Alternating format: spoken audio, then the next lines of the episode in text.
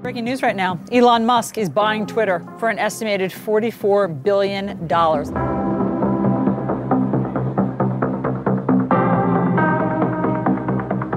This means that the world's richest man is going to effectively control one of the most influential platforms in the internet.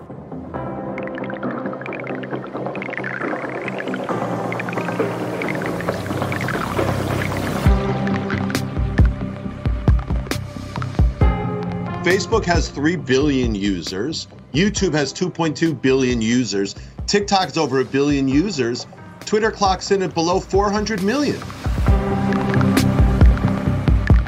what Musk really bought was uh, just like we had a celebrity president, now we have celebrity CEOs. He really bought himself influence and power.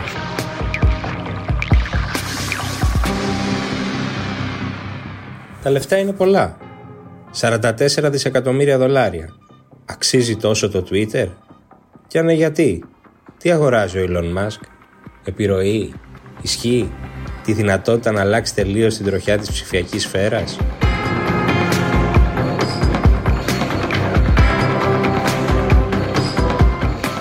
Κυρίες και κύριοι, είναι το Ράδιο Κάπα, το εβδομαδιαίο podcast της Καθημερινής. Είμαι ο Μιχάλης Τσιντσίνης και σήμερα θα δοκιμάσουμε να εξηγήσουμε γιατί το Twitter είναι σημαντικό, ποιοι είναι οι μηχανισμοί της λειτουργίας του και της επιρροής του και τι ρόλο έχουμε δει να παίζει στο δημόσιο διάλογο στην Ελλάδα.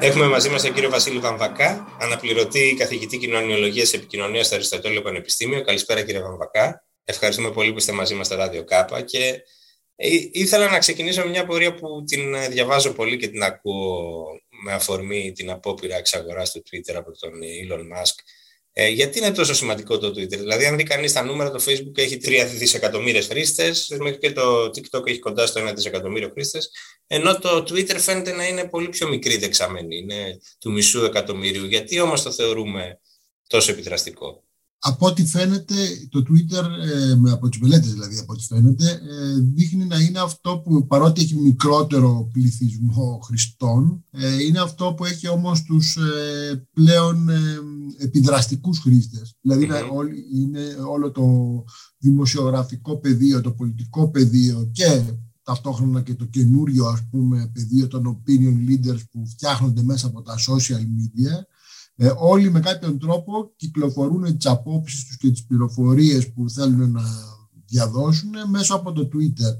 Άρα σε μεγάλο βαθμό θα έλεγα ότι το Twitter είναι το πιο κοντά ε, από τα social media που έχουμε μέχρι τώρα, που είναι πιο κοντά σε αυτό που, ε, που λειτουργεί με τη δημοσιογραφική λογική του παρελθόντος. Ναι. δηλαδη ότι ενημερωνόμαστε από εκεί καταρχήν. Ενώ από το Facebook δεν ενημερώνεσαι απευθείας. Είναι yeah. Ναι. έμεση η ενημέρωση που έχεις. Ενώ όταν θε να μπεις στο Twitter είναι, ένα, είναι μια επιλογή ενημερωτική. Και άρα αμέσως αμέσως μπαίνεις και στο παιχνίδι της επιρροής. Και ίσως και για ένα κοινό που είναι ήδη πολιτικοποιημένο, θέλω να πω σε μεγαλύτερο βαθμό από ό,τι στα άλλα social media και ειδικότερα σε αυτά που χρησιμοποιούν οι νεότεροι. Ξέρουμε ότι το κάνουν με πολύ μικρό, σε πολύ μικρό βαθμό για λόγους πολιτικούς. Και πολιτικοποιημένο και πολύ πιο προσανατολισμένο στην ενημέρωση, στην κλασική θα έλεγα περίπου ενημέρωση, με νέους βέβαια όρους που έχουν φτιάξει τα social media και ειδικά το Twitter που έχει αυτή την ιδιαιτερότητα να έχει τον περιορισμό λέξεων, ναι. και όλα αυτά που γνωρίζουμε ότι είναι η, η, η μεγάλη του, το, τα, τα βασικά του χαρακτηριστικά. Πάντως, η άλλη συζήτηση που γίνεται είναι κατά πόσο μέχρι στιγμής αυτό το πολιτικοποιημένο κοινωνικό δίκτυο έχει παίξει επικοδομητικό ρόλο. Γιατί έχουμε παραδείγματα και, από, και ε, θετικά και αρνητικά. Δηλαδή, μιλάμε για το μέσο που γέννησε το Me και το Black Lives Matter, αλλά μιλάμε και για το εργαλείο που χρησιμοποίησε ο Τραμπ για να αναδυθεί. Ακριβώς. Όχι βεβαίως. Θα ήταν λίγο ίσως άδικο να το περιορίσουμε μόνο στο Twitter, σε όλα τα social media. Ναι. Γι' αυτό είναι, είναι δυτή. Είναι δυτή εντελώς η, η, φύση τους και η λειτουργία τους μέχρι τώρα. Αν, τους θέσουμε, αν θέσουμε τη λειτουργία τους σε έναν δημοκρατικό ορίζοντα. Έτσι. Ε, πράγματι έχουν η αρχή, η αρχή της ε, λειτουργίας τους ε, σηματοδότησε και κοινωνικά αλλά και στο επίπεδο της έρευνας, της επικοινωνιολογικής έρευνας ένα πολύ αισιόδοξο σημείο, ε, ότι εδώ αρχίζουμε και μπαίνουμε σε έναν πολύ πιο δημοκρατικό, σε μια πολύ πιο πλουραλιστική πραγματικότητα και άρα όλα τα είδαμε με πολύ πιο αισιόδοξες ε, νότες. Παρ' όλα αυτά, το πολύ γρήγορα τα πράγματα άρχισαν να καταλαβούμε ότι δεν είναι τόσο εύκολα ναι. και τόσο ρόδινα. Όπως πολύ σωστά ε, αναφέρει το παράδειγμα της, ε, ε, νομίζω το πρώτο παράδειγμα που είχαμε και μελετήθηκε κατά κόρον κιόλας επιστημονικά ήταν το παράδειγμα της Αραβικής Άνοιξης. Ναι, ήταν ναι. ο Ομπάμα. Ε, ο Ομπάμα χρησιμοποίησε σε μεγάλο βαθμό υπέρ του τα social media και το Twitter για να αναδειχθεί. Άρα όλα αυτά που με κάτι τρόπο σπάγανε τους κανόνες και βάζανε ένα νέο τρόπο λειτουργίας της σύγχρονης δημοκρατίας περάσανε μέσα από τα social media και αυτό δημιούργησε μια πολύ αισιόδοξη ε, διάσταση. Από την άλλη μεριά, πολύ γρήγορα όμως όλα. Είμαστε σε θέση να πούμε ότι έχουμε καταλάβει τι πήγε στραβά. Ε, δηλαδή, φταίει η δομή του μέσου, φταίει ότι κάνει το δημόσιο λόγο να φαίνεται περισσότερο σαν ένα παιχνίδι ανταγωνισμού. Όλα αυτά που λέμε, ξέρω, ο περιορισμός των λέξεων, των χαρακτήρων, το, τα κουμπάκια αποδοχής ή απόρριψης ή αποδοκιμασίας. Δηλαδή, έχουμε καταλάβει γιατί από το δρόμο της ελευθερίας, ας πούμε, τα κοινωνικά δίκτυα έγιναν, ε, αντιμετωπίζονται πια σαν ένα εμίλος ε, χολής και αρνητικών συναισθημάτων και ριζοσπαστικοποίησης και ακρεοποίηση. Εξελίχθηκαν σε μισαλόδοξο πεδίο, ένα, ένα ναι. πεδίο μισαλοδοξίας. Είναι δύσκολο το ερώτημα να απαντηθεί μονοδιάστατα. Προφανώς θα μπορούσε να πει κανείς ότι το ίδιο το μέσο προκρίνει και, και, και με κάποιον τρόπο διευκολύνει αυτό που έχει διαπιστωθεί, δηλαδή την πόλωση, την αντιπαράθεση με με έτσι εύκολους και λαϊκίστικους τρόπους, τον εκχυδαϊσμό λίγο του δημόσιου λόγου με την έτσι απλούς, της απλοποίησής του, έτσι, γιατί το, το Twitter, όπως είπαμε, σε αναγκάζει να εκφραστείς μέσα από πολύ λίγες λέξεις και με πολλούς περιορισμούς, άρα και αυτά πρέπει να ληφθούν υπόψη. Κατά την άποψή μου όμως δεν πρέπει να τους δώσουμε την πρωτεύουσα σημασία, γιατί όλα αυτά με κάποιον τρόπο αντικατοπτρίζουν ευρύτερες εξελίξεις της ζωής μας, της κοινωνικής, της πολιτικής κτλ. Νομίζω ότι απλά αυτά. Άρα δεν φταίει ο αγωγός για τα υλικά που μεταφέρει. Ναι, είναι ένα ηχείο, έτσι. Είναι ένα ηχείο που πολλές φορές μπορεί να είναι πολύ πιο ισχυρό από ό,τι ε, θα έπρεπε να είναι, αλλά παρόλα αυτά εκπροσωπεί κάποιες τάσεις που υπάρχουν, ε, υπάρχουν στην κοινωνία μας και διευκολύνονται πολύ περισσότερο ε, στο να εκφραστούν. Αυτό που νομίζω ότι μας κάνει να συνειδητοποιήσουμε πολύ το Twitter και όλα τα social media, αλλά το Twitter ακόμα περισσότερο, είναι ότι ο εκδημοκρατισμός δεν είναι ένα πολύ αθώο πράγμα. Ο εκδημοκρατισμός στο επίπεδο των απόψεων, των γνωμών. Ναι, ναι. Χωρίς κανόνες. Είναι ένα πολύ αθώο πράγμα. Το είχαμε στην αρχή, το θεωρήσαμε ότι ταυτίζεται με την ελευθερία του λόγου και πράγματι ταυτίζεται με την ελευθερία του λόγου, αλλά αυτός ο εκδημοκρατισμός πολλές φορές, το βλέπουμε και στην Ευρώπη και στην Αμερική, πολλές φορές ε, οδηγείται στον εκφασισμό. Έτσι. Και, και αυτό είναι κάτι το οποίο επίσης το γνωρίζουμε από το παρελθόν, χωρίς τα social media και την ε, ψηφιακή ναι. επανάσταση. Ότι η δημοκρατία χρειάζεται και τη δικαιοκρατία για να συμπληρωθεί. Δηλαδή χρειάζεται και το κράτος δικαίου, τους κανόνες. Αλλιώς δυστυχώς αυτή η μαζικοποίηση της δημοκρατίας κάποιες φορές μπορεί να οδηγήσει πολύ εύκολα σε, σε ολοκληρωτικές ε, συνθήκες. Δυστυχώς. Αλλάζει ο Ρούς τώρα. Γιατί κάποιοι λένε ότι το μεταξύ των οποίων και ο Μάσκ, ο οποίος ευαγγελίζεται ότι μπορεί να αλλάξει τη, τη μοίρα του μέσου. Κάποιοι λένε όμως ότι αυτό δεν αλλάζει για πολλούς λόγους, ένας εκ των οποίων είναι ότι ένας, ε, ένα πεδίο της δημόσιας ζωής που θα έπρεπε να είναι κατεξοχήν δημόσιος συνδέεται με την κερδοφορία. Υπάρχει δηλαδή αυτή η αγορά της προσοχής και αυτός ο ανταγωνισμός για το ενδιαφέρον των χρηστών και για τεχνικές εθισμού των χρηστών που κάνει το μέσο, έχει πάρει δηλαδή μια ε, πορεία χωρίς επιστροφή στο να είναι ένας παράγοντας ε, ε, που δηλητηριάζει τη δημόσια ζωή χωρίς να βοηθάει περισσότερο. Τι, τι λέτε, σώζετε; Υπάρχει τρόπος να αντιστραφεί αυτή η πορεία. Η αλήθεια είναι ότι τα τελευταία χρόνια υπάρχει ένας πολύ μεγάλος αναστοχασμός ήδη από τους ανθρώπους που λειτουργούν τα social media και που τα δικούν και τα οργανώνουν, ότι πώς πρέπει να, να, να, να, να λειτουργήσουν από εδώ και πέρα έτσι ώστε να, να επιβεβαιώσουν τις ας πούμε φιλελεύθερες δημοκρατικές αξίες. Έτσι. Ε, νομίζω, ε, νομίζω το πιο ξεκάθαρο παράδειγμα είναι η περίπτωση απαγόρευσης του Τραμπ από το Twitter, το οποίο Twitter τον έκανε σε πολύ ναι. μεγάλο βαθμό ιδεολογικά να γεμονεύσει στην Αμερική. Είναι ένα σημείο στροφής εκεί που είναι πολύ σημαντικό γιατί έχουμε περάσει νομίζω ότι και εδώ αν μπορούμε να το κουβεντιάσουμε έχουμε περάσει λίγο άρρητα, δεν το έχουμε ξεκαθαρίσει στον πολύ κόσμο, ίσως ε, δεν το έχουμε συνειδητοποιήσει όλοι όσοι εμπλεκόμαστε και σε αυτή τη ε, μορφή επικοινωνίας, ότι έχουμε περάσεις σε, σε μια προσπάθεια ρύθμισης του χάους που είχε δημιουργηθεί από τις αρχές του 21ου αιώνα και ύστερα στην επικοινωνία. Είναι αυτό που έχει πει ένας πολύ σημαντικός κατά την άποψή μου επικοινωνιολόγος, ο Μπράιν Μακνέρ, έχει, έχει πει ότι έχουμε μπει στο πολιτισμικό χάος σε, από τις αρχές του 21ου αιώνα με ορόσημο την 11η Σεπτεμβρίου μάλιστα και μετά ε, σε μεγάλο βαθμό εξαιτία των ε, ψηφιακών ε, μέσων επικοινωνίας μας. Και εκεί αυτό το, το χάος που δημιουργήθηκε έφτιαξε και εντελώς καινούριε συνθήκες πολιτικής επικοινωνίας αλλά και πολιτισμικής ε, διασυνδεσιμότητας όλων μας και, και τα παλιά σχήματα που είχαμε για να κατανοήσουμε το πώς ελέγχεται η κοινή γνώμη, το πώς ε, διαμορφώνονται οι ιδεολογικές ηγεμονίες όχι, είναι εντελώς ανεπίκαιρα. Το, το, το χάος αυτό έφτιαξε μια εντελώς καινούργια πραγματικότητα ε, η οποία, όπως είπαμε, σε μεγάλο βαθμό ε, δυστυχώς εκτραχύθηκε σε, σε μια μυσαλόδοξη δημόσια σφαίρα. Το, το γεγονός είναι ότι γίνεται μια προσπάθεια αρρύθμισης. Ναι. Είτε από τα ίδια τα μέσα, ότι... η Ευρωπαϊκή Ένωση προσπαθεί να παρέμβει και αυτή πλέον με πολύ πιο δραστικούς mm-hmm. τρόπους. Βάζει, ο, ο, ένα, βάζει ένα, ένα τείχος. Ένα πλαίσιο, ναι. Ναι, ναι, και λέει ότι και στον Τάσκα, ας πούμε, του λέει ότι πρέπει να να, να ακολουθήσει τους δικούς μας κανόνες, ε, δεν μπορεί να κάνεις ό,τι θέλεις. Έτσι. Και, και, όλη η συζήτηση πλέον μετατοπίζεται σε αυτή την ε, λογική ότι ναι μεν ελευθερία του λόγου, αλλά όχι με καταπάτηση των υπολείπων δημοκρατικών δικαιωμάτων ουσιαστικά. Έτσι, το οποίο παλιότερα θα μας ηχούσε και ορθώς θα μας ηχούσε ως προσπάθεια λογοκρισίας. Δεν, δεν, δεν είναι παράλογο να το καταλάβουμε και έτσι. Ε, με κάποιους όρους, νομίζω ότι οι σύγχρονες ε, κοινωνίες και όσοι εμπλέκονται στις σύγχρονες μορφές επικοινωνίας προσπαθούν να βρουν τρόπους ελέγχου του χάους χωρίς να είναι λογοκριτικοί. Μπράβο, γιατί το... και με αφορμή το ΜΑΣΚ, αυτό είναι νομίζω ένα από τα κέρια ερωτήματα.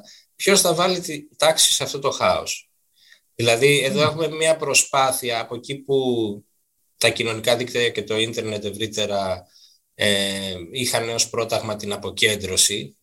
Εδώ έχουμε μια προσπάθεια επανασυγκέντρωσης. Έχουμε έναν ε, πολύ πλούσιο άνθρωπο που χωρίς να μπούμε στη συζήτηση για τις προθέσεις του, ε, εκείνος πάντως λέει ότι θα βγάλει την εταιρεία από το χρηματιστήριο, δεν θα λογοδοτεί καν στους μετόχους και θα επανεφεύρει, επανεπινοήσει ας πούμε, τον τρόπο που λειτουργεί αυτό το κοινωνικό δίκτυο με όλο το φορτίο ήδη. Δηλαδή, ε, θα έπρεπε να ανησυχούμε για το ποιοι αναλαμβάνουν και μάλιστα αεραποστολικά να βάλουν τάξη στο χάος που περιγράψατε.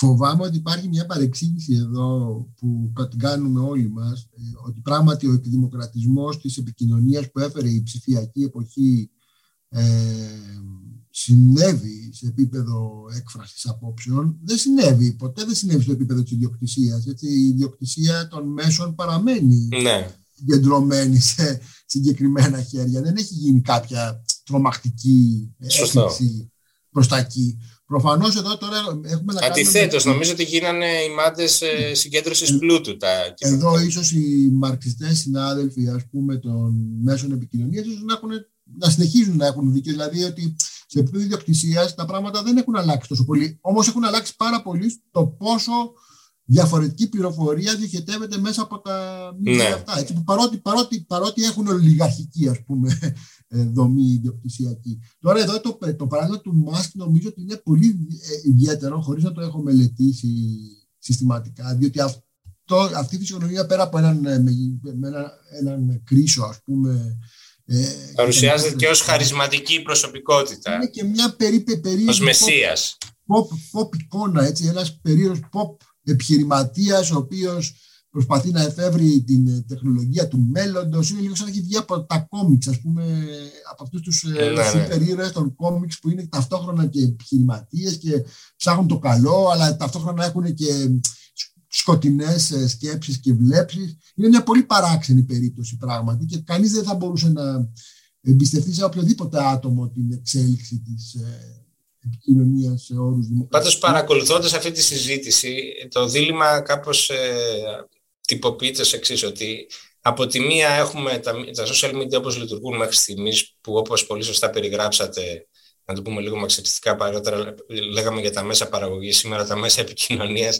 δεν ανήκουν ας πούμε, σε αυτούς που τα χρησιμοποιούν ανήκουν στο Ζάκεμπερ και σε διάφορους άλλους, ας πούμε, οι οποίοι όσο έχουν τις εταιρείες τους στο χρηματιστήριο, είναι υποτελείς στην ε, ανάγκη να εμφανίζουν συνεχώς κερδοφορία.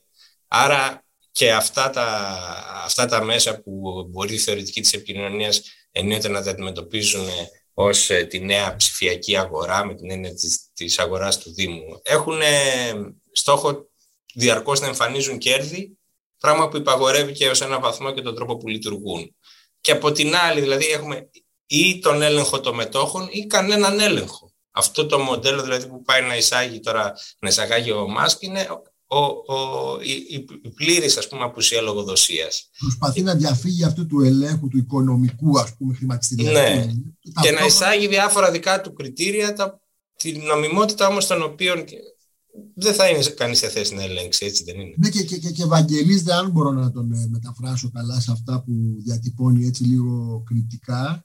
Ε, ευαγγελίζεται μάλλον εδώ μια ε, φιλοσοφία Μακλούαν ότι εδώ θα σας φέρω ένα νέο αυτόματο σύστημα ας πούμε μέσα από τους αλγορίθμους θα, θα πειράξω έτσι τους αλγορίθμους θα, θα φτιάξω ένα αυτοματοποιημένο σύστημα λογοδοσίας που θα διαμορφώσει πάλι το, το Twitter καλύτερο να, είναι, να μην δημιουργεί ε, τις αντιπαραθέσεις που λέγαμε να μην υπάρχει παραπληροφόρηση κτλ. κτλ. αλλά το, το, το ευαγγελίζεται αυτό με έναν τρόπο κυρίως τεχνολογικό από ό,τι καταλαβαίνω και μηχανοποιημένο το οποίο ε, από τη μία το, το γνωρίζουμε το επιχειρούν και άλλες πλατφόρμες αυτό να το, να το εφεύρουν αυτόν τον τρόπο αλλά σίγουρα πάντοτε ξέρουμε ότι όταν ε, αυτό το εμπιστευτεί κανείς σε ένα και μόνο πρόσωπο ε, πάντοτε υπάρχει ο κίνδυνος της οποιασδήποτε αυθαιρεσίας. Έτσι. Πάντοτε αυτό είναι ναι. όταν δεν περνάει από μέσα από κάποιους θεσμικούς τρόπους ε, ακόμη και αν φύγει από τον έλεγχο της αγοράς, που η αγορά δεν είναι και κάτι δαιμονικό, ας πούμε. Δηλαδή, βάζει και αυτή κάποιους κανόνες. Απλά τα κριτήριά της δεν έχουν να κάνουν με αυτό που συζητάμε, με τη δυνατότητα ε, νυφάλιου διαλόγου. Κάποιες φορές είναι εκτός. Ναι. Ναι. Κάποιες φορές συμπίπτουν κιόλας. Κάποιες φορές και η αγορά δεν θέλει να, να, να, να διηγηθούμε σε αντιδημοκρατικές Σωστό θέλει τη συνένεση, θέλει να βρίσκονται συμφωνίες, να, να λειτουργεί η οικονομία με κάποιους όρους. Δηλαδή δεν, δεν νομίζω ότι διευκολύνει αυτό το, το, το, το κλίμα απόλυτη πόλωσης που έχει επικρατήσει στη Βίστετα την τελευταία δεκαετία την αγορά. Θα, θα μου κάνει εντύπωση να, να αποδειχθεί κάτι τέτοιο. Ε, άρα το θέμα είναι να μην υπάρχει, να υπάρχουν κάποιοι θεσμικοί όροι μέσα από τους οποίους αποφασίζουμε, γιατί αυτό συμβαίνει πλέον, ε, άρρητα έχει, όπως είπα, ε, αποφασιστεί κάπως ότι μπαίνουμε σε έναν κόσμο ελέγχου ή προσπάθεια ελέγχου. Η προσπάθεια ελέγχου θέλει και κάποιους ξεκάθαρους νομίζω τρόπους ε, να, να συμφωνηθεί αυτό. Πώς θα γίνει αυτή η όλη διαδικασία. Και νομίζω ότι δεν πρέπει να το φοβόμαστε να το συζητάμε πια. Το να πω ότι πρέπει να έχει ρόλο η πολιτεία και ίσως στην κατεύθυνση περισσότερης διαφάνειας. Και συζήτηση. Και, η Ευρωπαϊκή ναι. Ένωση το, το Δηλαδή, νομίζω ότι πια είναι ζήτημα δημόσιου συμφέροντος και ενδιαφέροντος το πώς λειτουργεί ο αλγόριθμος. Έτσι δεν είναι; Ακριβώς, βέβαια. Δεν είναι, δεν, είναι, δεν είναι ένα τυχαίο στοιχείο. Ο αλγόριθμος είναι κάτι το οποίο αφορά πάρα πολύ όλους μας. Το, το να μην γινόμαστε αυτά τα αντυχεία, όπως έχει πει η βιβλιογραφία, τα echo chambers, δηλαδή ότι όλοι θα μιλάμε με τον εαυτό μας ουσιαστικά. Γιατί αυτό μας έχει οδηγήσει σε πολύ μεγάλο βαθμό ναι. να κάνουμε τα social media, να ακούμε μόνο αυτά που θέλουμε να ακούσουμε και, να, και έτσι να αναπαράγεται αυτό το, το, το, τραγικό, θα έλεγα, καθεστώς της μεταλλίδιας που το είδαμε ότι στην πανδημία οδηγεί ανθρώπους στο θάνατο. Έτσι, δηλαδή, δηλαδή, Εκεί φάνηκε πια πολύ καθαρά γιατί το ζήτημα ήταν όντως ζωής θανάτου. Μέχρι παλιά λέγαμε άντε είναι ιδέες, ναι, δεν ήταν... το καθένας μπορεί να πιστεύει ό,τι θέλει. Και, αλλά εδώ πλέον είδαμε τα τελευταία δύο χρόνια ότι αυτό, ειδικά το τελευταίο χρόνο, ότι αυτό μπορεί να σε οδηγήσει στο θάνατο πλέον. Έτσι, σκοτώνει. Και μάλιστα και κήρυκες αυτού του κινήματος που είχαν χρησιμοποιήσει τα κοινωνικά δίκτυα. Άρα όλο αυτό η αλγοριθμοποίηση της επικοινωνίας μας δεν είναι καθόλου αυτό το πράγμα. Φαίνεται ότι ο, ο Μάσκ το έχει καταλάβει αυτό. Λέει, λέει ότι πρέπει να παρεύουμε εκεί με κάποιους όρους. Τώρα το πώς. Ναι, και λέει ότι πρέπει να είναι δημόσιος ο τρόπος που λειτουργεί ας πούμε το backstage, το παρασκηνιακά, πώς λειτουργεί το, ο μηχανισμός του, του, του, κοινωνικού δικτύου. Πρέπει να είναι διαφανής και δημόσιος. Ακριβώς. ακριβώς. Και, και, και, και, και είναι όλα αυτά τα ζητήματα που έτσι και αλλιώς τα συζητάμε και εδώ και πολύ καιρό και έξω από τα social media. Έτσι είναι και, και για τα πιο παραδοσιακά μέσα. Ποιος ορίζει με ποιους όρους τον, τον, τον τρόπο ε, ενημέρωσης, πληροφόρησης, ε, συζήτησης. Ε, στην Ελλάδα για πολλά χρόνια είχαμε αυτή την περιβόητη έννοια της διαπλοκής η οποία μας συσκόντιζε πολλά πράγματα, δηλαδή δεν καταλαβαίναμε ότι πράγματι υπάρχουν ε, εξαρτήσεις και συσχετήσεις μεταξύ του οικονομικού, του πολιτικού και του εκδοτικού πεδίου, αλλά όλα αυτά ε, γίνονται πάντοτε με, με όρους λίγο συνωμοσιολογικούς ή κρυφούς, δηλαδή πρέπει να γίνει μια πολύ μεγαλύτερη και ξεκάθαρη συζήτηση κάποια στιγμή για όλα αυτά, είναι ένα από τα θέματα που αποφεύγουμε να συζητήσουμε, όπως ξέρω εγώ, αποφεύγουμε να συζητήσουμε για, το, για τη δομή της ε, βάθμιας εκπαίδευση στην Ελλάδα. Ποιες σχολές θέλουμε να ναι, ναι. λειτουργούν και για ποιο λόγο θέλουμε να λειτουργούν. Είναι κάτι θέματα τρομερό ταμπού επί τα, τα οποία δεν τα ανοίγουμε. Δεν τα ανοίγουμε. Ενώ μιλάμε, μιλάμε πολλά, πολύ και από τα παραδοσιακά και από τα νέα μέσα. Κάποια πολύ κρίσιμα ζητήματα για την δημοκρατία μας, την οικονομική μας ανάπτυξη κτλ. Τα αφήνουμε κλειστά ουσιαστικά. Πάντως και εγώ έτσι ήθελα να κλείσουμε, επειδή ξέρω ότι το παρακολουθείτε και θέλω να, να ρωτήσω στα ελληνικά συμφραζόμενα πώς έχετε δει να λειτουργεί συγκεκριμένα το Twitter, αν μπορούσαμε να το προσδιορίσουμε. Έχουμε δει ότι εντάξει, δεν είναι και από τα ε, κοινωνικά δίκτυα με, με, μεγάλη εξάπλωση, αλλά νομίζω ότι έχουμε δει περιπτώσεις που έφτιαξε, να το πω έτσι με μια φράση του Σύρμου, έφτιαξα ένα ατζέντα, φτιάχτηκε ατζέντα πολιτική μέσα από το Twitter. Έτσι δεν είναι. Βέβαια. Εσείς... Να πούμε βέβαια και, και εδώ ότι πράγματι εδώ το, το μήνυμα είναι το μέσο, το, το, το Twitter με τα περιβόητα hashtag. Ε, ε, αυτό έτσι.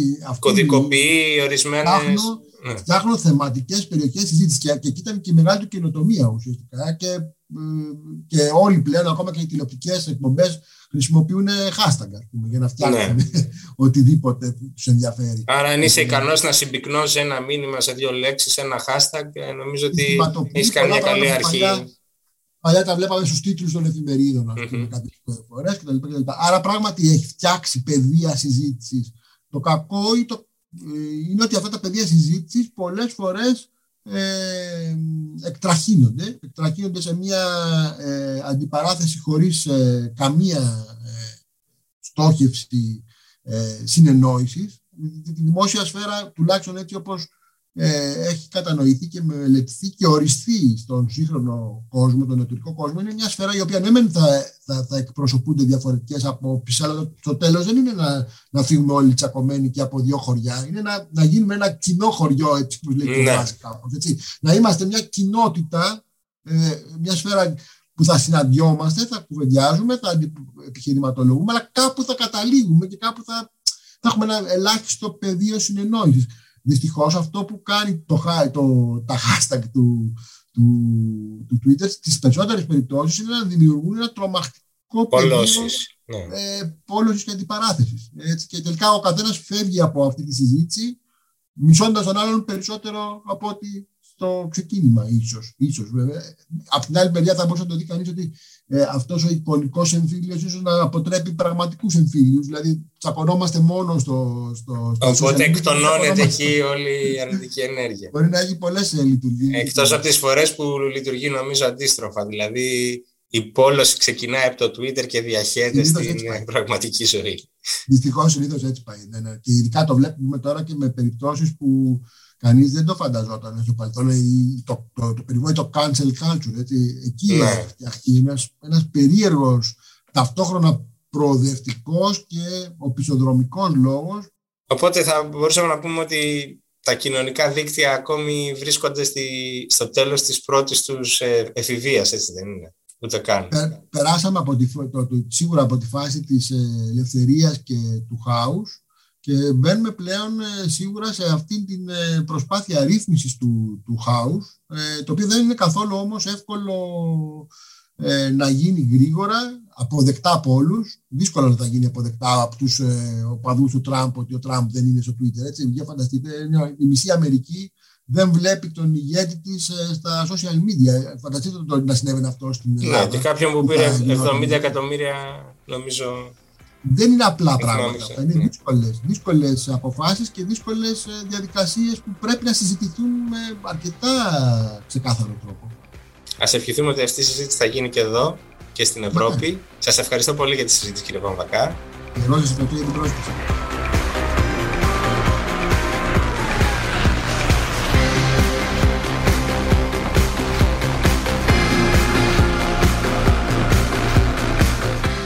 Το χάος των κοινωνικών δικτύων εποάζει το φανατισμό και τη μισολαδοξία και βλάπτει σοβαρά τη δημοκρατία. Αλλά ποιος μας εγγυάται ότι δεν θα τη βλάψουν εξίσου και οι μεσίες που ευαγγελίζονται να βάλουν τάξη στο χάος;